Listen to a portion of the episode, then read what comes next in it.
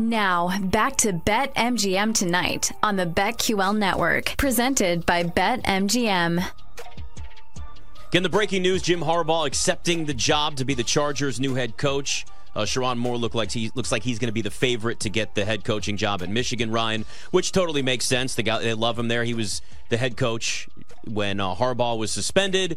Uh, none of this should be a surprise. Anybody that thought Harbaugh was going to be in a spot where he was going to go back to Michigan after winning a national title, losing some key players, you know, and on top of that, having the NCAA breathing down his neck again, wasn't looking at the big picture. This all makes perfect sense. And if you promote from within, if you're Michigan, you put yourself in a position where you're less likely to be decimated by the transfer portal like Yeah. Alabama was. Alabama lost a lot of talent and recruits when uh, Nick Saban been retired. Yeah, yeah. And guys in that locker room really like Sherrone Moore, you know? And you lost a lot already, but the guys that are there, I don't think you really have to worry about losing those guys to the portal. Like you said, if you promote from within.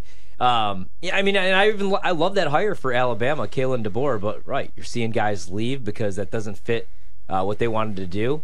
So it's going to be interesting to see what goes down uh, all over the place. Not only at Michigan, but definitely with the Chargers. I know one thing: like Jim Harbaugh is going to fix the offensive line. He's going to fix the defensive line. I think he's going to be really good there. I think he's going to turn that thing around. How long do you think he stays though? You know, it's funny. I was just thinking the same thing before he goes to like Ohio State. Or just like calls it Or quits? Kalen DeBoer, Kalen DeBoer gets fired at, at uh, Alabama, so Harbaugh goes there next. I mean, who knows? I, I would love to see him stay there for a while. I'd love to see what we can get from Justin Herbert maximized as a quarterback. This is finally the opportunity where we can look around and say, you've got the head coach that works his magic on pretty much every quarterback he's come in contact with. Yeah, yeah, and that's the, I mean, like he's the quarterback whisperer, and uh, he wins everywhere that he goes. I can't wait to see it just because he's going to such a tough division. He's going to the AFC. If I was a uh, head coach, I'd probably want to be in the NFC.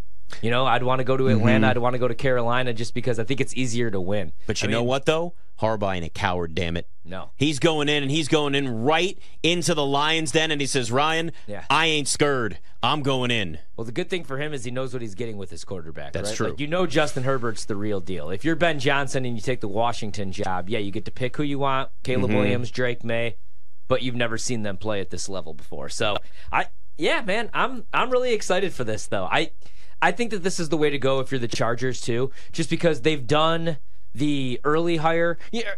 Brandon Staley, they probably hired him a year too early, is what everybody Mm-hmm. was saying. But it turns out that they just hired a guy that shouldn't have been a head coach, right?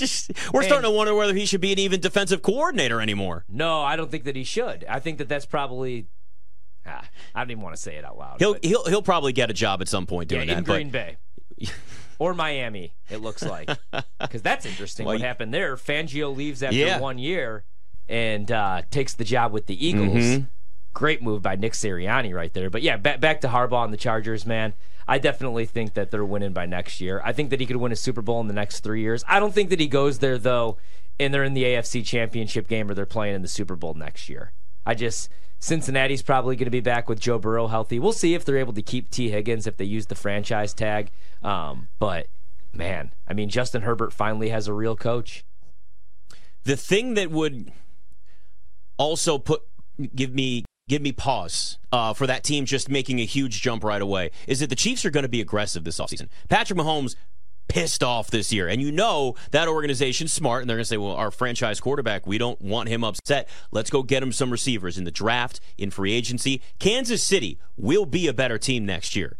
Uh, Denver, I don't know what's going on with Russell Wilson, but Sean Payton is a good head coach and is going to get the most out of that team, whatever the case is. They're going to probably make some decisions this offseason that might be a little bit tough. The Raiders, on the other hand, I don't know what the hell they're doing. I mean, I listen, I like Antonio Pierce, but Tom Telesco, are you kidding me? Like, what? Are, are, are we serious? I, the- Yeah. I saw a tweet today where it was like, Antonio Pierce and Tom Telesco had never met n- at all until the interview for his job.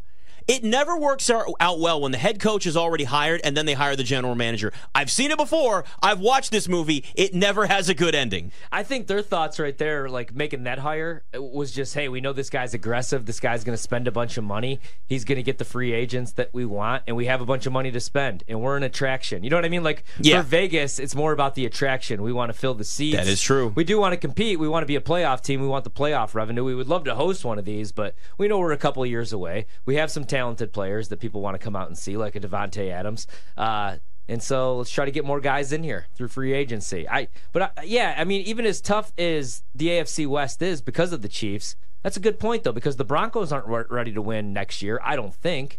I mean, Russell Wilson actually had his best year in three years, and Sean Payton still benched him down the stretch, you know? So I think that's going to take some time. I think the Raiders are going to take some time. And with the Chargers, you know, maybe there's maybe they kind of have to like rebuild on the fly just because they are 40 million over the cap. They have no cap money. So every move they make has to be through the draft. And luckily for them, they have a top 5 pick and it'll be interesting to see where they go with that. Do they add another pass rusher? Do they go wide receiver? Malik Nabers, like you said, mm-hmm. I think that would be mm-hmm. a great fit. I don't think there's a huge drop off between him and Marvin Harrison, but like also where's where's Marvin Harrison going to go now? If Chicago goes Caleb Williams number 1 and Washington has to go quarterback. Yep. So it's either Jayden or it's Drake Maye.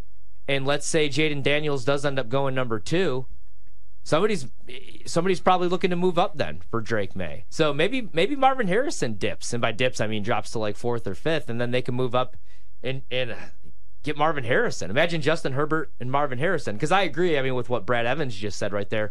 Either Keenan Allen's going to have to take a pay cut, or they're probably going to have to cut Keenan Allen or look to move on from Keenan Allen. And I don't think if you're Keenan Allen, why the hell would you take a pay cut? You had yeah. a monster season and you mm-hmm. actually stayed healthy for 80% of it. Mike Williams is the guy that should have to take the pay cut or should be cut. Austin Ekeler's gone, man. I thought Austin Ekeler was going to be gone this year. He's not horrible gonna, season. He's not going to take the franchise tag, and he's also a running back. I'm not paying a running back that's approaching 30 years old, and uh, I mean even 28 years old. Dalvin Cook. People were like ripping the Dalvin Cook thing in Minnesota, you know, and he, he didn't do anything this year until last week. So he looked his best, yeah, with the Ravens.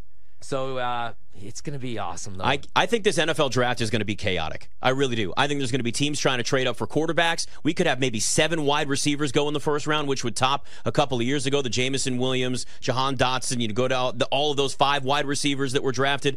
I cannot wait for the NFL draft, and I can't wait to see what the Chargers are going to do. I also can't wait to have Jeff Feinberg on at uh, 9 Eastern on the Chargers. That's going to be, I promise you now, that is something you definitely want to make sure you stick around for. All right, so we got some updated. Uh, I really love these markets as we get closer and closer now to like the end of the playoffs, just to kind of have an idea of where players are sitting.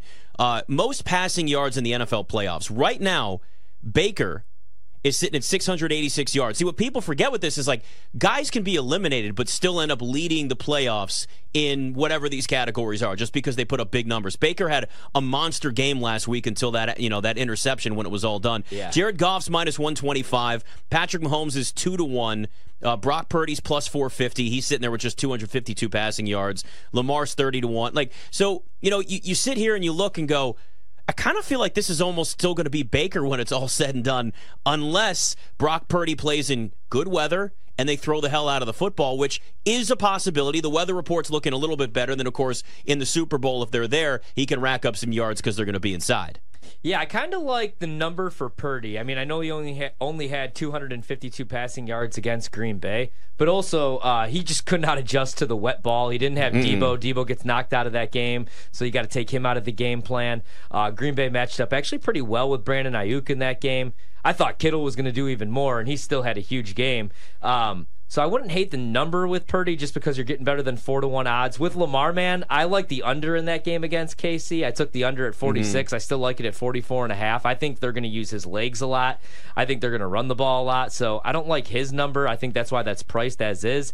It's tempting though when you're giving me two to one with Pat Mahomes even though mm-hmm. I don't mm-hmm. think that they're going to be able to do a whole lot in the throw game against that Baltimore secondary. I think Mahomes is going to have a big game with his legs, actually. By big game, I think he's going to go over 26 and a half rushing yards. Goff's interesting as well, though, in this matchup. I mean, Detroit's really good against the run and they could get after the quarterback. And I know Jared Goff's really sensitive to pressure, but he's pretty damn good against the blitz. He's averaging over seven yards per completion against the blitz. So, you know, maybe that's that's a decent look, but it's priced minus 125. So if I'm going to play this market, it's probably going to be Pat Mahomes, which I'm like fighting with people on Instagram for the first time ever. And I'm not even like a Mahomes guy. I'm an yeah. Aaron Rodgers guy, but I always made the same argument but with why, Rodgers. Well, real quick, why yeah. would what do you mean you're not an Aaron like a Mahomes guy? You're an Aaron Rodgers guy. Like they're they're not rivals. Well, not. It's not like Tom Brady, Peyton Manning. So in their prime, it's more I'm like fighting with like the Brady fanboys right oh, now. Well. And, and, I love Tom Brady, dude. I'm like I, I think Tom Brady is the goat. I think he's the most accomplished quarterback. But I don't think he's the most talented quarterback ever to play the game. I don't think he's more talented than Aaron Rodgers. I don't think that he can make the throws that Dan Marino could make. Like Matthew Stafford is really talented. I'm not saying he's more talented than Brady. I, maybe his arm strength, like his arm talent, might be. Brady was a winner though. Uh, you know, I mean, we talked about this last night. PJ and I did the first Super Bowl MVP that Tom Brady won. He had 155 passing yards and one touchdown. He always had a top 10 scoring defense. He had, you know, for the majority, mm-hmm. well, except for the Super Bowl run in, in, Tampa Bay, he had the best head coach of all time, the greatest defensive minded head coach. So um, I'm not like making excuses that, against the guy and saying he was a big fraud or a system quarterback. Brady was awesome, one of the best of all time. I just like if, if if we're doing a fantasy draft, right? And you're building your team, are you taking Tom Brady over Pat Mahomes? You talking about like a fantasy draft and these guys are in their prime? In their prime. Yeah, I'm taking Mahomes. Me too. So here's the thing, though. Your argument of Tom Brady being the most accomplished quarterback, but Mahomes being the more talented quarterback, kind of plays into the LeBron Michael Jordan argument at the same time. But I've always said, like, I always have this argument, and it's not even an argument. Me and my dad always talk about this, right? Like, Jordan was the better scorer. Yes. I look at Jordan and I compare him to Kobe. I look at LeBron. Well, Kobe made himself Jordan. Like, he modeled his game after him. LeBron is the better defender, mm-hmm. especially mm-hmm. like towards the end of Jordan's career. I love him. He didn't well, give any effort on Jordan. Jordan was a defensive player of the year. So I, I yeah, LeBron and his on. LeBron when LeBron put in effort defensively, and he even has again, you know, this year he's a very good defender. I wouldn't I wouldn't put him as a better defender over Michael Jordan, but I would say much better facilitator. I would say a much more complete player, a much more efficient player. You know, and on top of that, look at what he's done for this long in his career. I can't believe we even found ourselves going down this rabbit hole into this. But Scott, you're laughing, but like, think about it. It's perfect. Also, he's a, he's a Chicago maker. guy. So, I'm, but like, but that's my thing is when people try to bring that up, if you're just say best versus most accomplished, most talented, like we just have this big blanket argument of like this guy's the best ever. Well, but in what way? Like, what makes him the best ever? Not just he won six championships or he won seven Super Bowls. There's more to it than that. Yeah. The ring talk's dumb, though. I mean, Mahomes has one more playoff win through seven seasons than Tom Brady. I mean, he, he's six already in playoff wins, and he's only 28 years old. Yeah, but he's got to win more Super Bowls. That's going to be used he, against him. He might win one in two weeks. Which, again, it's a team sport. It's stupid. It should be much more than that, but whatever. It's a reason why it's an argument that will never actually be solved. It's Bet MGM yeah. tonight.